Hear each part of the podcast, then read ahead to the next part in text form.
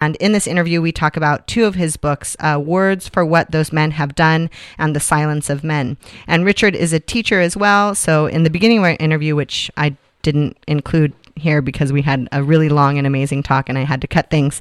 Thanks, Fly. Bye. Bye. Um, he's a teacher as well. And he, um, gosh, this interview with Richard Newman just taught me so many things. And I'm so grateful.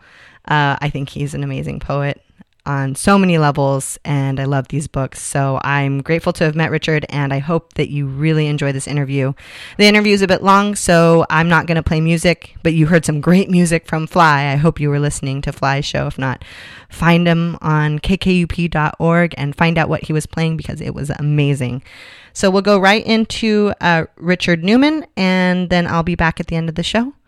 And I'm here at the studio. So if you want to give us a call and become a member, you can give us a call. The number is 408 260 2999 or 831 480 1999. Give us a call, become a member, support poetry, support KKUP. And here's Richard Newman and me. I think. Hold on. There we go. We're getting there besides teaching i mean outside of teaching. You you have so many things published. I'm so impressed. Well thank you. Well thank you. I mean my goodness. I was just i've been reading well i've been i, I told you i'd been living with your two books um, the silence right. of men and words for what those men have done.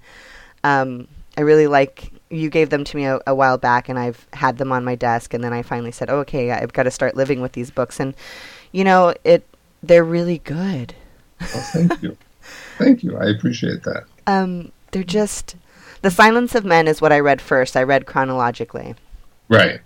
Right. And, you know, there were lots of things that I wanted to, well, lots of feelings that I w- was unsure about going into the books. Um, you know, the silence. yeah, I don't know. I'm, I, am i am going to try and articulate it, but I'm not sure how well. Well, how, how, let me ask you this first.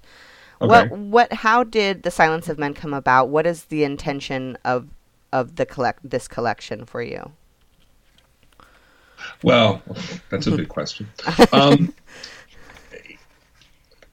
well, okay. So I mean, it it's it it is for me. I mean, how shall I say this? Independently of the fact that it's a first book, right? So it, mm-hmm. as a first book, it's kind of a a hodgepodge of things mm-hmm. that I had been writing, right? So it, it's not, it, I don't know that it was in, intentional in the sense. Words for what those men have done, for example, is I, I had a much more focused idea of what I wanted it to be as a book. That's what I thought. Okay. Right. right. So the Silence of Men, you know, so the Silence of Men is a first book, and so it's it's much more of a catch-all of things that I had been writing. Mm. Um, but on a personal level, um, without without saying without claiming that the book actually achieves this in a way that would be really obvious let's say to you as a reader who didn't know me personally mm-hmm. right um, you know i was i was sexually assaulted when i was a kid mm. and um, for me the book there there are two poems in in the silence of men that tell that story from from kind of different perspectives. Mm-hmm. And so, uh, the silence of men, the book is about breaking that silence. Okay. Right. For me personally, and I think, I mean, to some degree, because there there's a much larger silence around. Um, sexual violence against men than yes. there is around sexual violence against women. Yes, yes, there is. Right, and so I think I think from that, I mean, that's what the book did for me. Whether that's what the book is when you read it is is another question. well, that's always the question once we put it out there. My goodness. Right. it's true. Um, you know, I well, I felt that. I felt that, and I also felt. I, I was um, oscillating between the two what I felt were lines of discussion, which was the sexual abuse and and its relationship to uh, sex itself, mm-hmm. and then also the stories from um, your family, like or at least from your culture. Um, the one that s- struck me so hard was uh, Rachel's story in the beginning. Mm-hmm. I, mm-hmm. I, yeah, so so there was So, explain a little bit to my uh, listenership, sort of the, your background and why you would write something like Rachel's story. Okay, well, I'm, I am um, I'm I'm Jewish. Okay. When I was, and so Rachel's story. There, are, I should say, there are a bunch of poems in the book that are monologues. Mhm. Um, they're they're they're they're sonnets actually. hmm Um, and they're they're monologues. Most of them are Holocaust survivors and the voices of Holocaust survivors. hmm Um, there's one in the voice of a woman who had an abortion, an illegal abortion, Mhm. um, before Roe v. Wade, and there's one of a man whose girlfriend, when this is again pre Roe v. Wade, um, a man whose girlfriend was um, became pregnant, and the parents took her away to at the time. You know, at that time, often what would happen was preg- un- pregnant underage, especially underage girls, um, were taken away to homes where they gave birth, and then they were forced to give the children up, and the, the home would give the child up for adoption, and, and neither the the boy, the man, or the woman involved would ever see the child again. Mm. Um, I mean, that's I guess in the 1950s they were still doing that. Yeah. No, that's that's crazy. I'm sorry. That's crazy. It's crazy to think about um, that way because I, I can't imagine the world before Roe v. Wade, so I don't know what the structures were like. So it's always a surprise to hear these like these infrastructures of of um, processing our bodies and Oh. our things. Oh, absolutely. I mean, I was six. Roe v. Wade was 69, I believe, right? Mhm. So I was seven. Mhm. So it's not like this is, you know, that's not that's not part of my lived experience really, because I was seven years old. Mhm. But I certainly heard the stories, and I remember the debates, and I remember, you know, so when I was old enough to start to have debates about about women's reproductive rights and to be part of that discussion, those stories were not that far in the past Mhm. right? Yeah. So you know, so it, so it's part of my what collective memory, not collective memory, but you know what I mean. It's part of the cultural memory that I have about the whole issue of we, women's reproductive rights because I, w- I was alive back then. Right. Um, so those poems, um, the Holocaust poems, came about because. Well, it was. I mean, I I spent one summer reading a whole bunch of Holocaust survivor di- uh, Holocaust diaries. They weren't Mhm. survivor diaries. Um, one in particular called the Kovno Ghetto Diary, which was um, I forget when it was discovered. I read the book a very long time ago, Mhm. um, but it was it was um, discovered in this ghetto, the Kovno ghetto, and I was just moved, you know, by by by what I read, and so the poems came. Those poems came about as kind of my way to come to terms with certain aspects of of the Holocaust Yeah. and of, and of being Jewish and of having that be such an important um, part of my my understanding of the world, right? An understanding of the world's position towards me, Yes. right? Um, the and and for me that dovetailed. I'm, I'm, I'm going to try and braid together like three different strands here. The way in which I started to come to terms with having been sexually violated hmm um, was through feminism. Mm. So in when I was, I guess about 18 or 19 years old, so that would be 1980, 81, hmm or there. Um, I started to read, and I don't remember why I started to read them, but I started to read um, what people would now call, you know, white second wave feminists. Okay. Right. Right. Um, and, I don't. I mean that. I mean that's kind of the description. I don't mean that as a disparaging Right. Or any- no. know, Right. Um, but I read, you know, so uh, um, Adrienne Rich, Mhm. Marilyn French, Andrea Dworkin, Catharine MacKinnon, those people. Oh yeah. Um, and the thing that, uh, what was happening then, the only feminism, the women's movement, was the only place where there was a vocabulary to describe sexual violence. Forget, I mean, obviously they were talking about sexual violence against women, hmm but it was the only place there was a, where there was a vocabulary to talk about sexual violence that made it absolutely 100% clear Mm-hmm. that the person who was violated was in no way, shape, or form at fault for what was done to them. That the person who did the violating bore 100% of the responsibility for what they did. And I, I distinctly remember I was reading an essay by Adrienne Rich, and there was this. I, I mean, I, I, I, don't have the um, the title of the essay right off the top of my head. That's okay. But um, I was reading this essay, and I don't, and I was read this passage, and this little voice in my head. It was a real voice in my head. Mm-hmm. Said, you know, well, but what about me? Ah, you know, what about yeah. what about what what about what happened to me? Yeah. Um, and so for me, feminism that feminism became central, really. Right. How I understood my place in the world. Right.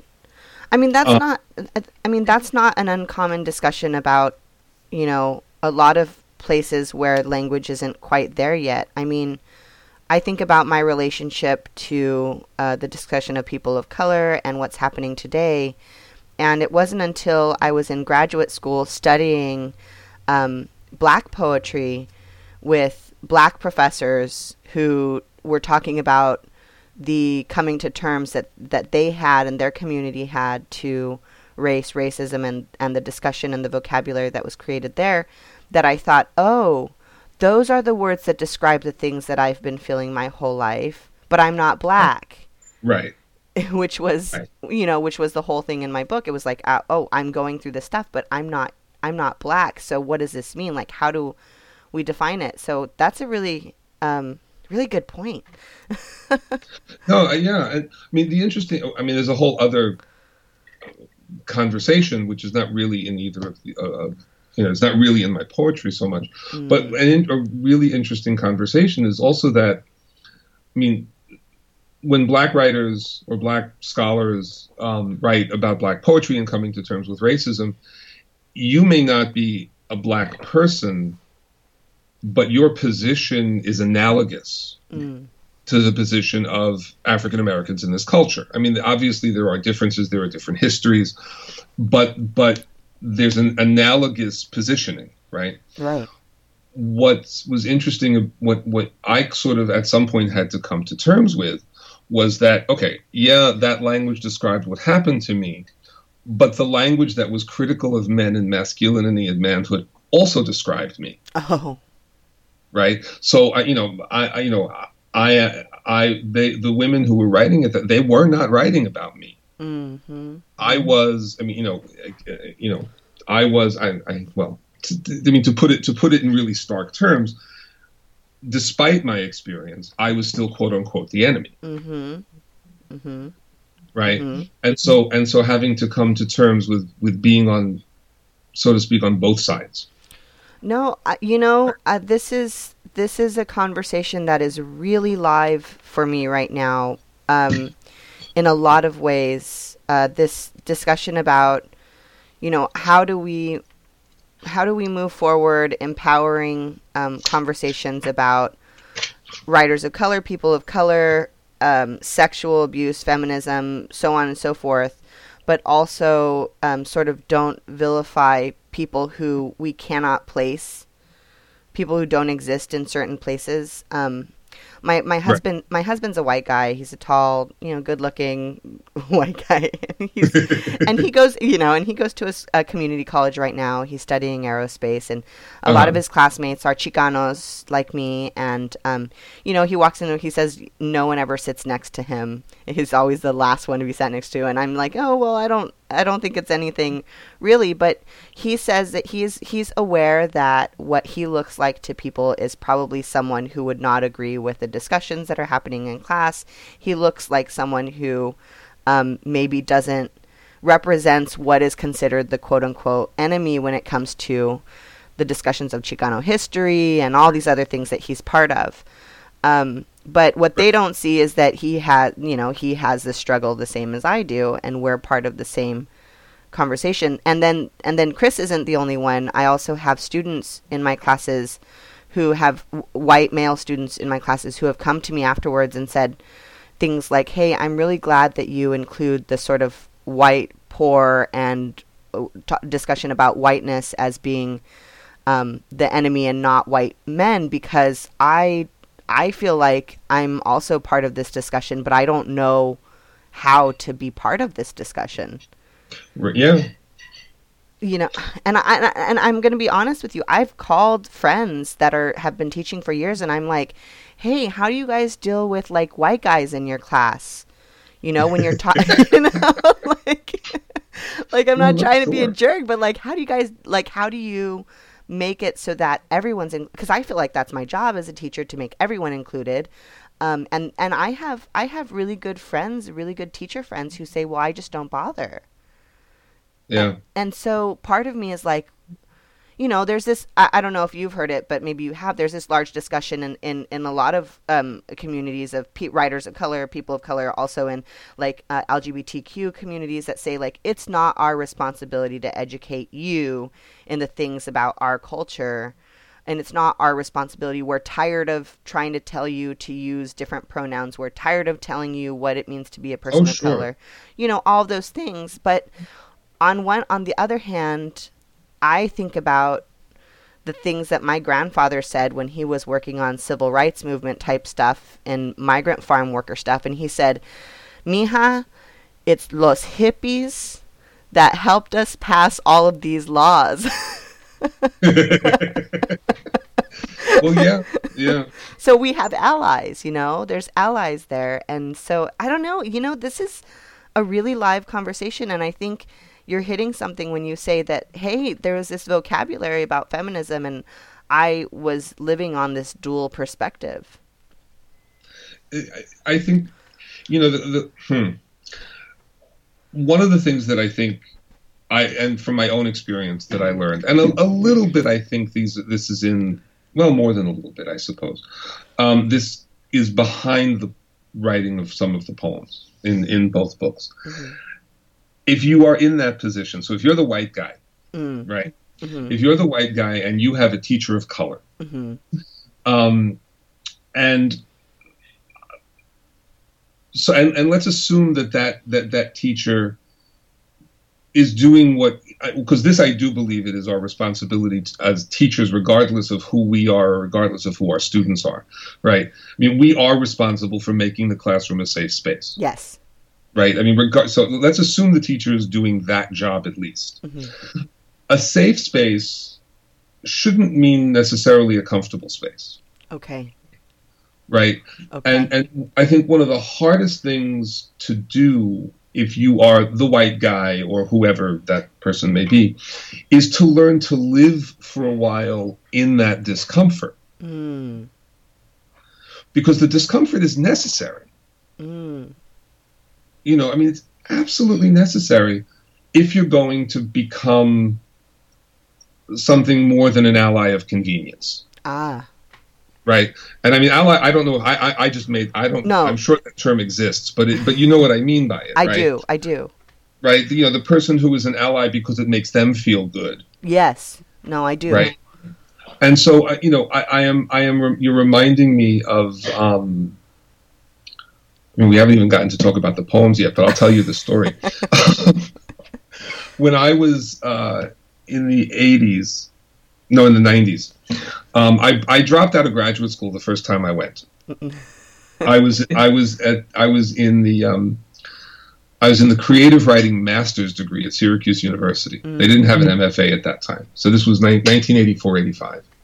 And that was when um, Tess Gallagher was there, Raymond Carver was there, wow. Hayden Carruth was there, Philip Booth was there, right? And I dropped out for reasons that had nothing to do actually with the poetry side. But I, I, I, dropped out and I went to work for an organization that I don't think exists anymore called B'nai B'rith Hillel Jackie. And that it was a Jewish community organization, and I had the um, wonderful title of Jewish Campus Professional. Mm. And what Jewish campus professionals did, you, you know what Hillel, you know what the Hillel is? They're like the Jewish student organizations yeah. that are kind of nationally on campuses. Yes. Okay, so I I ran the Hillel at um, a college in on Long Island called CW Post, mm. which is part of Long Island University. And the guy who was the president there, um, his name was David Steinberg, he mandated that every year there would be something called a racial awareness workshop. Mm. And, um, and it was a three day workshop. Um, I believe the, the, I believe the guy who ran it was name was Don White. I think that's his name. Anyway, um, and I, in in that workshop, it was a very well done workshop. And I remember going home after the after the you know the finally dawned on me, it hit me, right? Mm-hmm. Just what institutionalized racism was, and just you know how many the ways in which I, I had racism in me, right, just right. from growing up in the mm-hmm. culture. Mm-hmm. I was horrified. Mm. I was humiliated. Yeah. I was I was devastated, right? Because it went against everything I believed about myself. Right. My self image. And I went home and I remember I wrote for hours in my journal. Mm-hmm. And you know, I kind of came out the other side. After that, I kind of came out the other side and said, "Well, look, I'm, I can't, I can't blame myself for growing up who I am, where I am, and all of that. What matters is what I do going forward." Right. But I remember the experience of going back into that room with that feeling of discomfort. Yeah. Right? And you have to you have to be able I mean what I learned from that is you have to be able to live with that discomfort. Yes. Um, and I think that that's part of where the I mean you know that when I think about anti-Semitism and I think you know what it's not my it's not my job to educate you, you not you personally yeah. but to educate you right mm-hmm. about anti-Semitism part of where that I think part of where that comes from is you. I mean, why should I take away your discomfort for you? That discomfort is important. Yes. And if you really care about this issue, you'll live with it. Yeah. Yeah, you know that that's a good way that's a good way of of putting it and that's a good way of me sort of I'm trying to synthesize all of these things, trying to understand how to um, yeah how to manage a classroom where there's just a lot of different kinds of people in a conversation that can often feel like um, you know we're talking about brown people and uh, in my classes i mostly only teach brown writers i mean right. very rarely do i mean that's just because uh, you know, I mean, my education was in the canon, and I mean, I'm grateful for that. That's the weird. So I'm rambling now, but one of my, I know, one of my really good friends said to me, um, he said, "You know, Rochelle, you you you're teaching against the canon because you had the education of the canon," and I was like, "Whoa." and I thought that's true. My students are getting they're getting the education of the sort of rejection of the canon, but a lot of them don't have the canon itself, right? They don't know mm. who Adrienne Rich is. They don't know who right. Whitman is, and so I'm I'm trying to come to grips with lots of things with in in terms of education. Like who do I teach? How do I tell them like the things that I'm teaching you now come from a rejection of a long term sort of system that maybe you should know about because you're in academics, but I don't know if I want to teach it to you. you know, it's it's an it's it's an interesting question. Um, my first poetry teacher was June Jordan. Damn. She, she, was when I she was in, in I mean I'm going back you know thirty something years now more than 34 yeah 30 something years now right? Yeah almost four almost 40 years. Um, i was an undergraduate at stony brook university when she was there. Oh. and she and she taught the very first um, poetry workshop that i ever took. And that experience but also i mean after that i read just about everything she had written. Um, and one of the things that that when i think back now two of the things, some of the things that I learned from her were, um, so first of all, as a poet, you know, I mean, she was deeply steeped in in the canon, mm. right? Mm-hmm. And, and and not just from the point of view of reading, but as a poet. I mean, I learned to write sonnets from her, right? right? I mean, she was, you know, as a matter of craft, that you should be able to master form was central to the way she thought about her own work. Right. Um, but the other thing that, that she said in the class, and I, do you know do you know her the book Poetry for the People? Yes. Right. So one, I mean, she, she it, it is articulated much more more fully there because that came, you know, years after I was in her class. But one of the things she talked about was, you know, ra- if you make a distinction, right? And this is my, this is, I don't know that she said it this way, but this is sort of my paraphrasing, right? My my understanding. You know, if you make the distinction between canonicity. Mm-hmm right? Which is a cultural process by which certain books by certain people who look a certain way or whatever, whatever, whatever, mm-hmm. become the official canon, mm-hmm. right? Mm-hmm. If you make so, if you make a distinction between canonicity as opposed to literary tradition. Mm. And then, you know, the question that she, one of the questions she would ask, and she actually makes this kind of explicit in Poetry for the People, is, you know, how does your work participate in and extend a tradition? Mm. So, you know, if you're writing in English in the United States, right, you are part of a tradition that includes Whitman, that includes Langston Hughes, that includes, you know, um, um, June Jordan. That includes. I'm trying to think of. There was a name that went through my head, but you know, you're, you're part of a tradition that includes all of that. Mm-hmm. Right, and so to think about it, you know, not as writers. I mean, it, you know. The, the difference between thinking about it as a critic, where I think you have to take on the concept, you, you have to take on canonicity, mm-hmm. as opposed to thinking about it as a writer. Yeah, right? Where you t- and so you know from and and when I teach literature, I mean even like the psychoanalytic approach to literature class that I'm teaching, I try to approach the teaching of literature as a writer, right? Even if I'm teaching a critic like a class, it's not criticism, but you know what I mean, a class where where, where creative writing is not the center, center of the class, right? Um, I, that's that's kind of how I make sense of the question you asked. Well, dude. I'm so I'm so happy to have talked to you before I started uh, before I came on contract. I mean, this is helping me so much and these are the kinds of conversations that I that I don't I just haven't heard. I haven't I haven't been privy to to listen to or to read about that concept of literary tradition. That's what I've been feeling like you know, I I get I get sort of razzed on by my poetry friends who I think are amazing people and doing amazing things all over the world, but I get razzed on because whenever I talk about poetry, one of my favorite poets is Robinson Jeffers. Oh, he's marvelous.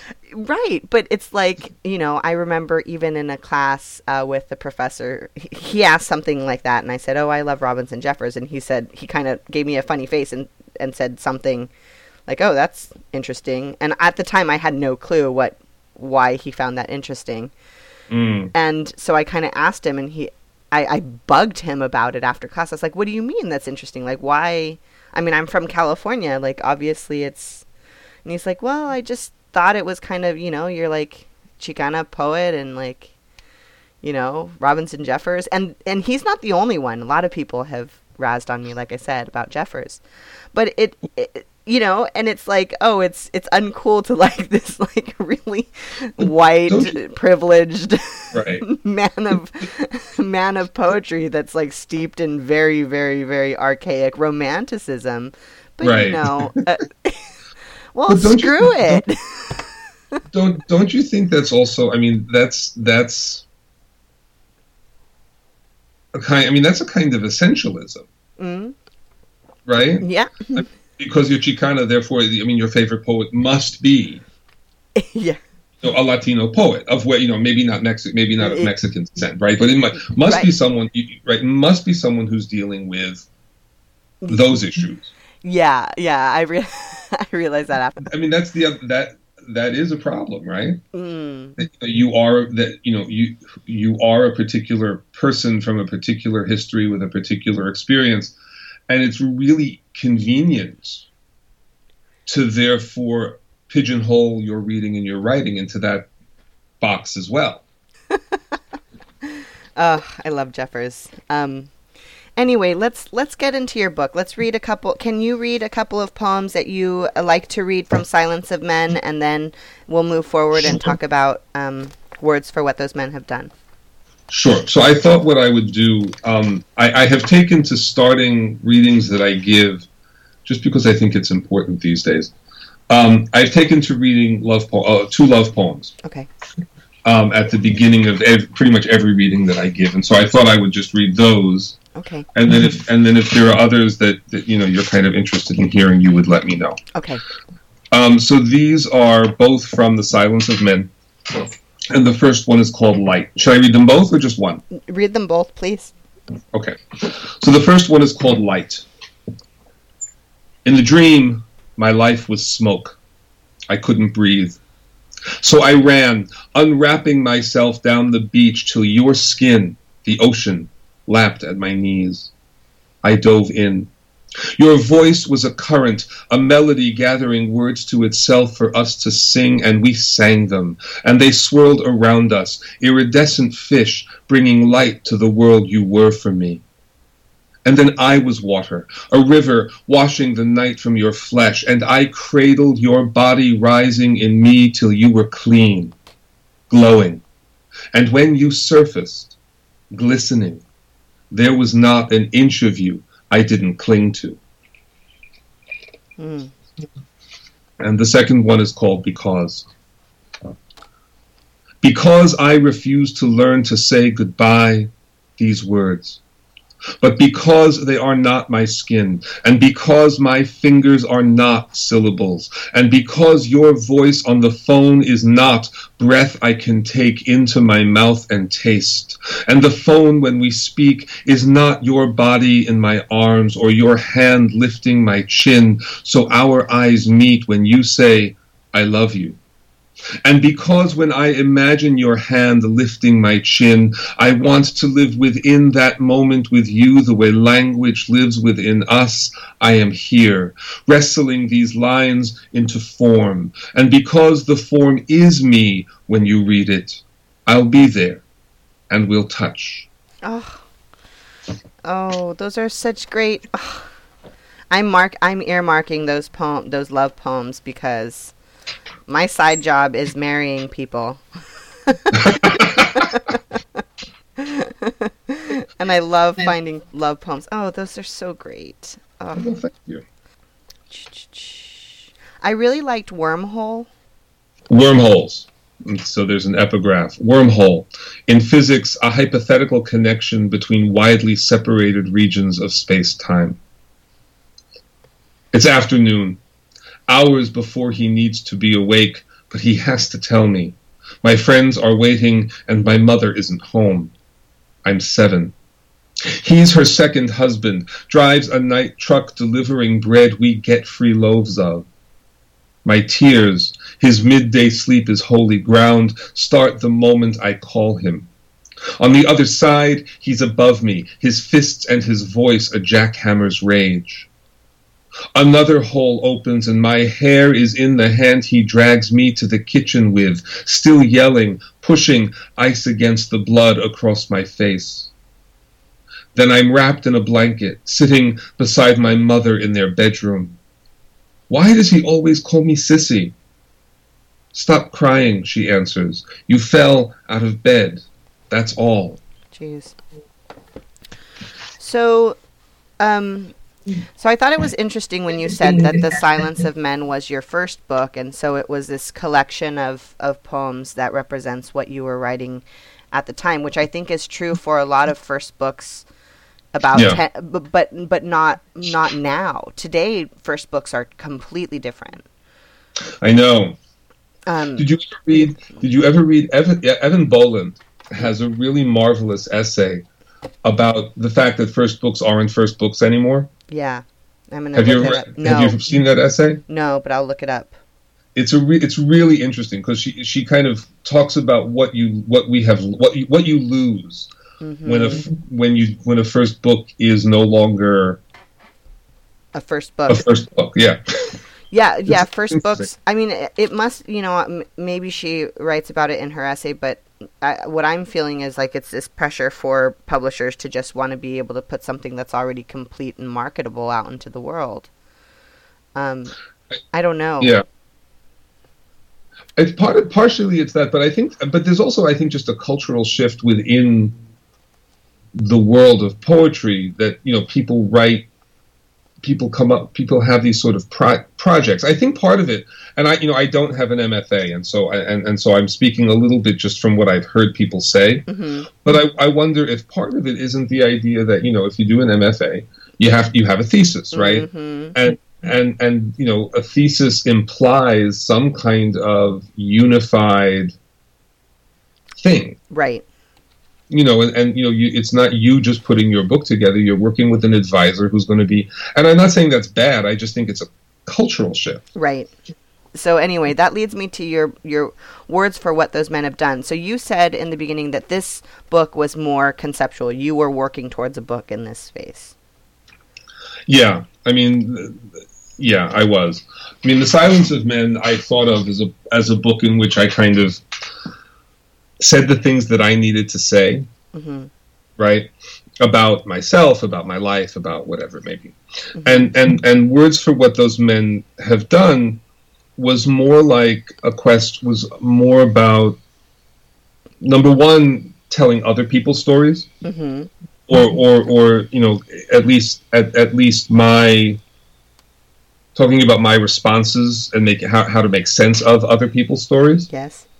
Right um, but also i mean one of the questions that i live with is okay so uh, you know i am a survivor of sexual violence hmm um, I am also, you know, I'm, I'm, I'm also a man, and, Mhm. and to all intents and purposes, I mean, except when anti-Semitism sort of rears its head, I'm a white guy.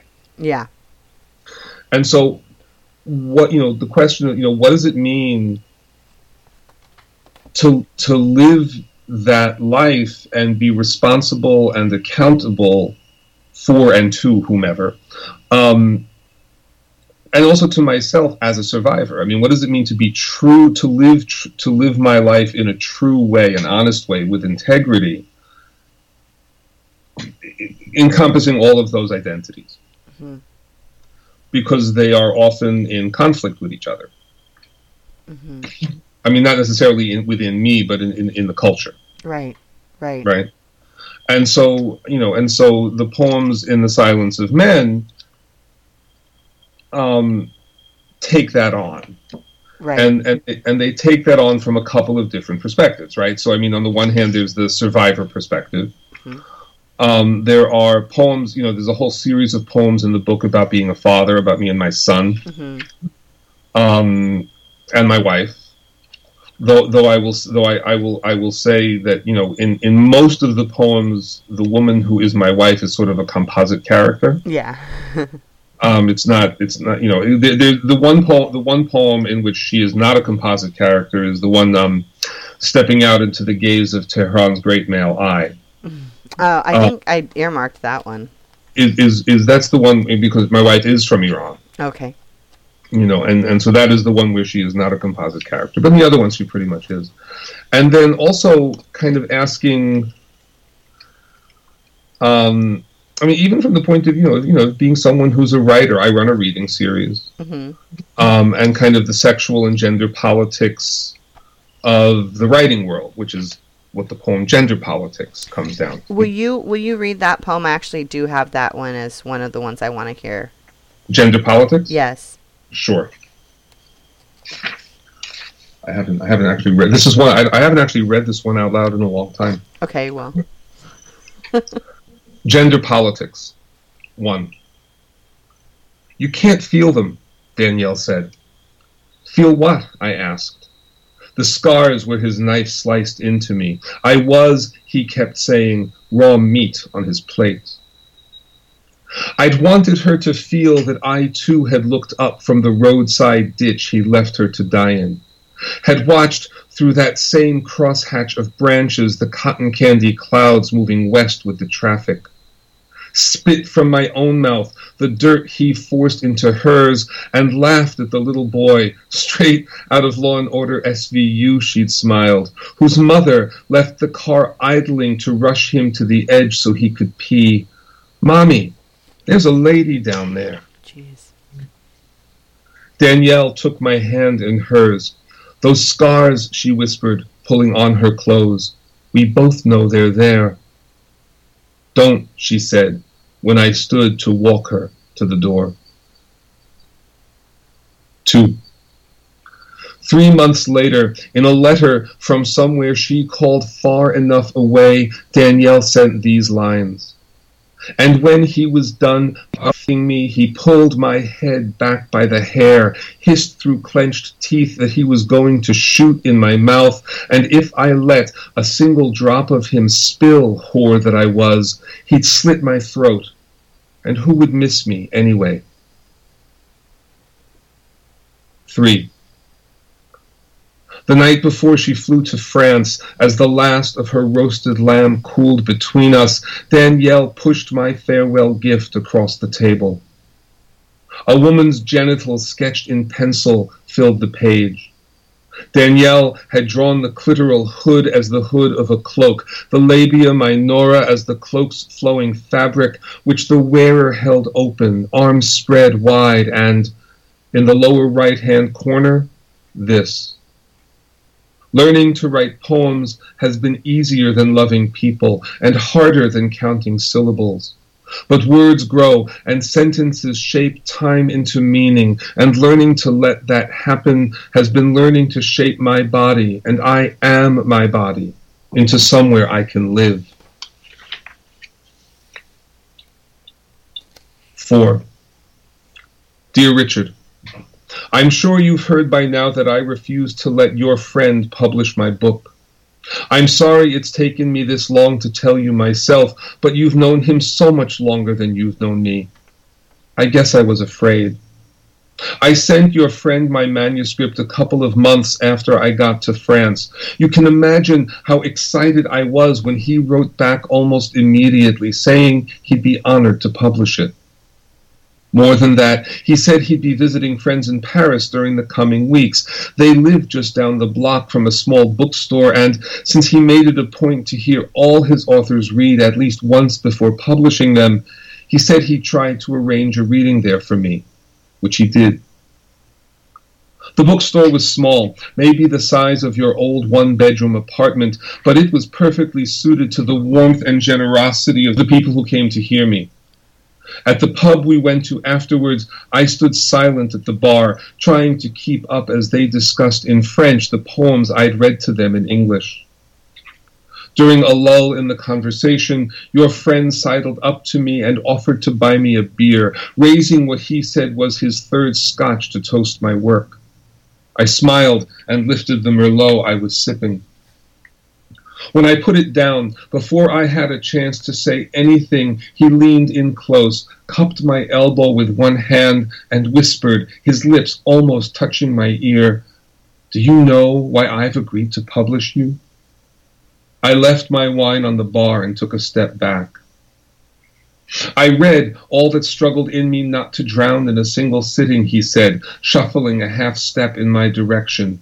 And when I finished, he raised his tumbler for emphasis, splashing some scotch onto his shirt sleeve. When I finished, I was hard all night. 5. When I tell this story face to face, I say his name. In print, you'll understand. It's wiser if I don't. oh, man. oh, man. um, oh. So, so you want me to tell you? Yeah. Should I tell you a little bit about the poem? Yes. Um, so, um, it is. So, first of all, I will say that um, I guess it, I guess for for your listeners, it, it's worth knowing that the last part in the letter, mm-hmm. the, the words "your friend" are bracketed, right? So right. that so that it looks, you know, so that there's an elision there, so that the name of the person is actually taken out right. of the book, right? Um, because while that the story itself is kind of fictionalized, that the the overall the kernel of the story is true. Mm.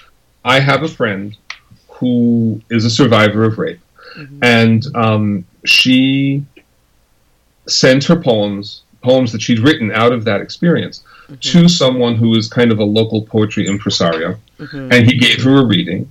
And after the reading, he went to um, he went they went they went out to a bar and he actually said to her you know i gave you this reading because after i read your poems i was hard all night oh yeah um, and, you know, and she told she told me the story, and I know who the guy is, and I, I mean, I'm not because because I was not there and I did not witness it. And it's all I'm, I'm not going to say his name, right? Um, but but he's from what I have learned, um, he's he's known to be a sleaze. um, you know, and um, you know, and I don't want to. So, no, so, I mean, so part. I mean, th- that kernel of this poem is absolutely is true. Right.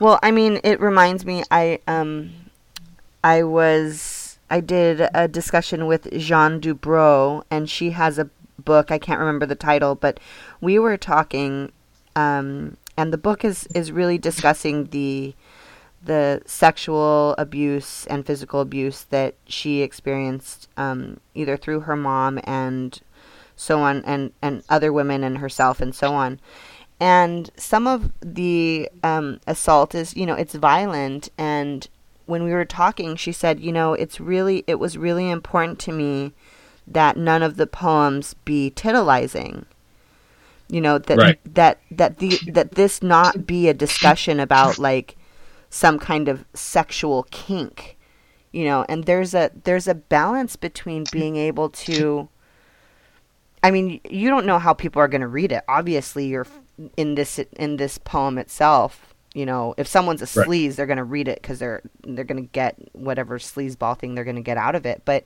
right. when we're writing about these sexual sexually violent things um you know it it is there is a risk that someone will read it and think that it's sexy or that it's you know and and that's so gross to think about.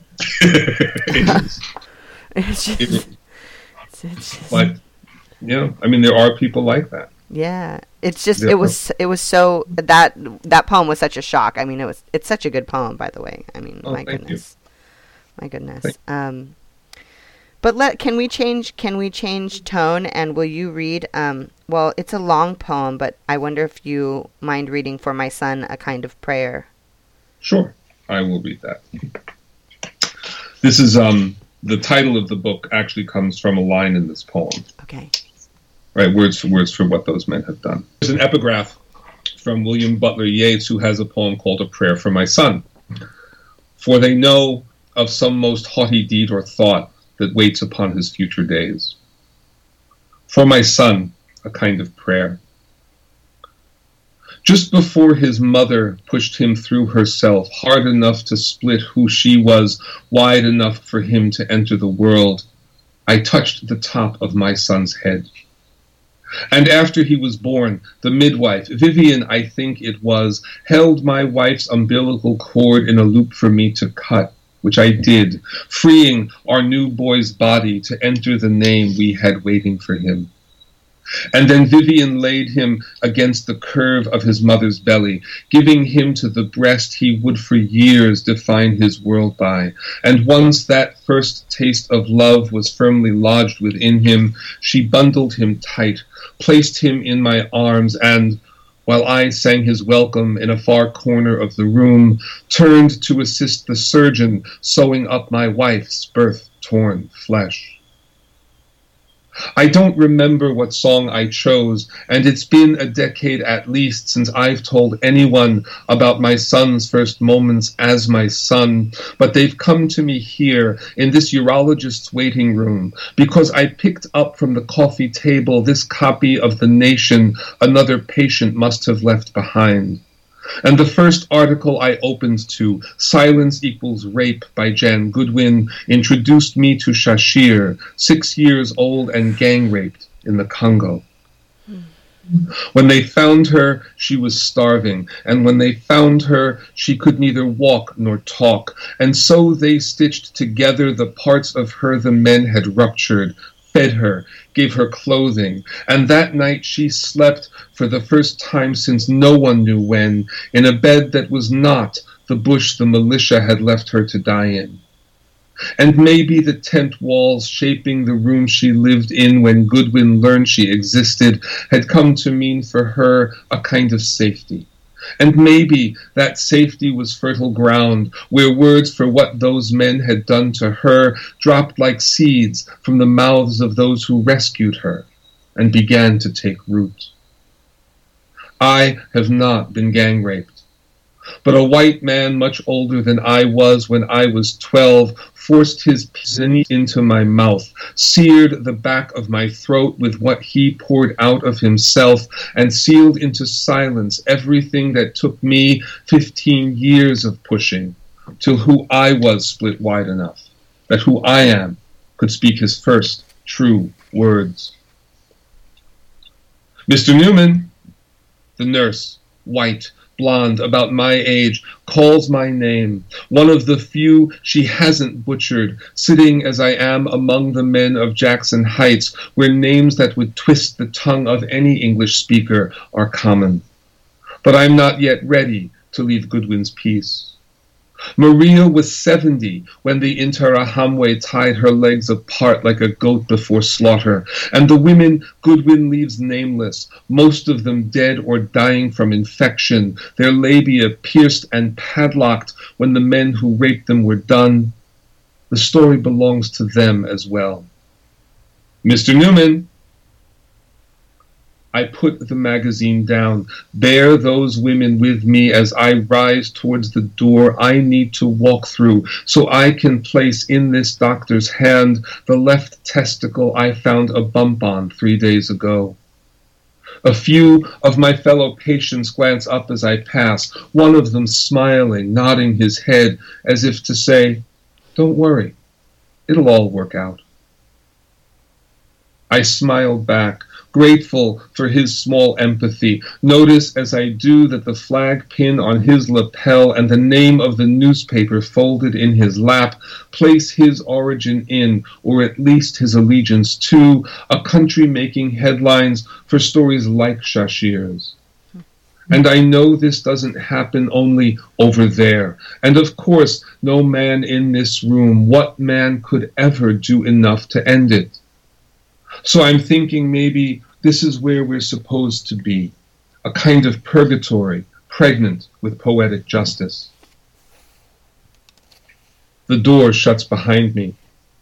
This way, please, the nurse grins over her shoulder, leading me in silence to the room where I will wait.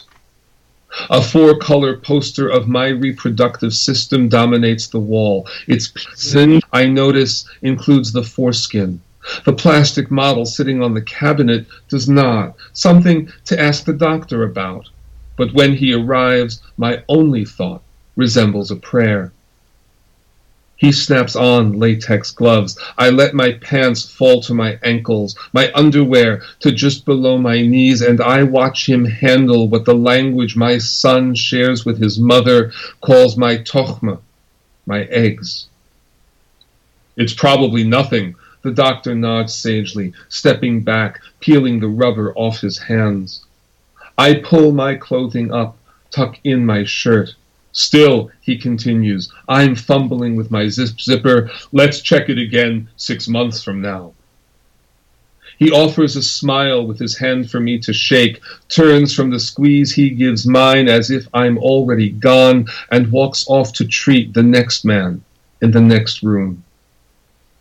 I head back out the way I came, where my friend smiles and nods again. Lifting his hand in a farewell, I answer with my own nod and smile. The reprieve I've just gotten predisposing me not to assume the worst of anyone. Outside, the wind rips the hood away from my head. Snow gusts slap back and forth across my cheeks, and I am reminded how quickly beauty turns cold, how easily death wears friendship's face. I want to know how a man who loves his children does not see their faces in the eyes of the girl whose vagina he is opening with a bottle or a bayonet. Mm. I want to know how a woman's screams beneath the fourth or fifth or eleventh man in line does not recall for even one of them the voice of a woman who loves him, of a woman he has loved. My son will never know Shashir but he will know men who could have been, who'd gladly be among the ones who violated her. And he'll know women and other men like me who carry violation within them. A time will come, because it comes to all of us, when he'll be forced to choose where his allegiance lies. These words are for him on the day of that decision. Oh, thank you. Thank you. Thank you. Oh my gosh. Uh, well, thank you for your book. You're listening to KKUP Cupertino 91.5 FM here in the Bay Area. That was an interview with Richard Jeffrey Newman, who is an amazing poet, as you heard. Um, and please remember that the views expressed on this show are not those of, not necessarily those of KKUP. So, uh, here at KKUP Cupertino 91.5 FM, we are a non commercial radio staffed completely by volunteers and supported 100% by our listeners. We have provided an alternate source for music and information not readily available on other stations for over 40 years. By maintaining a separation from corporate backing, underwriting, or any other source of funding that might place demands on our programming, we're free to entertain and educate the listening community in a unique way. Every day we offer music ranging from comical to classical, reggae to barbershop, new age to oldies, not to mention our amazing poetry show. If you find this station worth supporting, please become a member. You can do that online. Uh, you can click the link that says uh, "Become a Member," or you can give me a call here at the studio. I'll be here until about 9:30. Uh, give me a call. The numbers are 408 260 2999. If you're in the 831, our number has changed. And our new number is 831 480 1999. I'm going to finish off the night with some music and then you'll have um, Joe Sojo, who's here with the Ethnic Connection. So here we go. I'm going to play a song called The Moon in the Sky, and it's by the artist uh, or the, the band called Sade. Here we go. Let's see. All right. I'll be back in a couple weeks. Good night, everyone.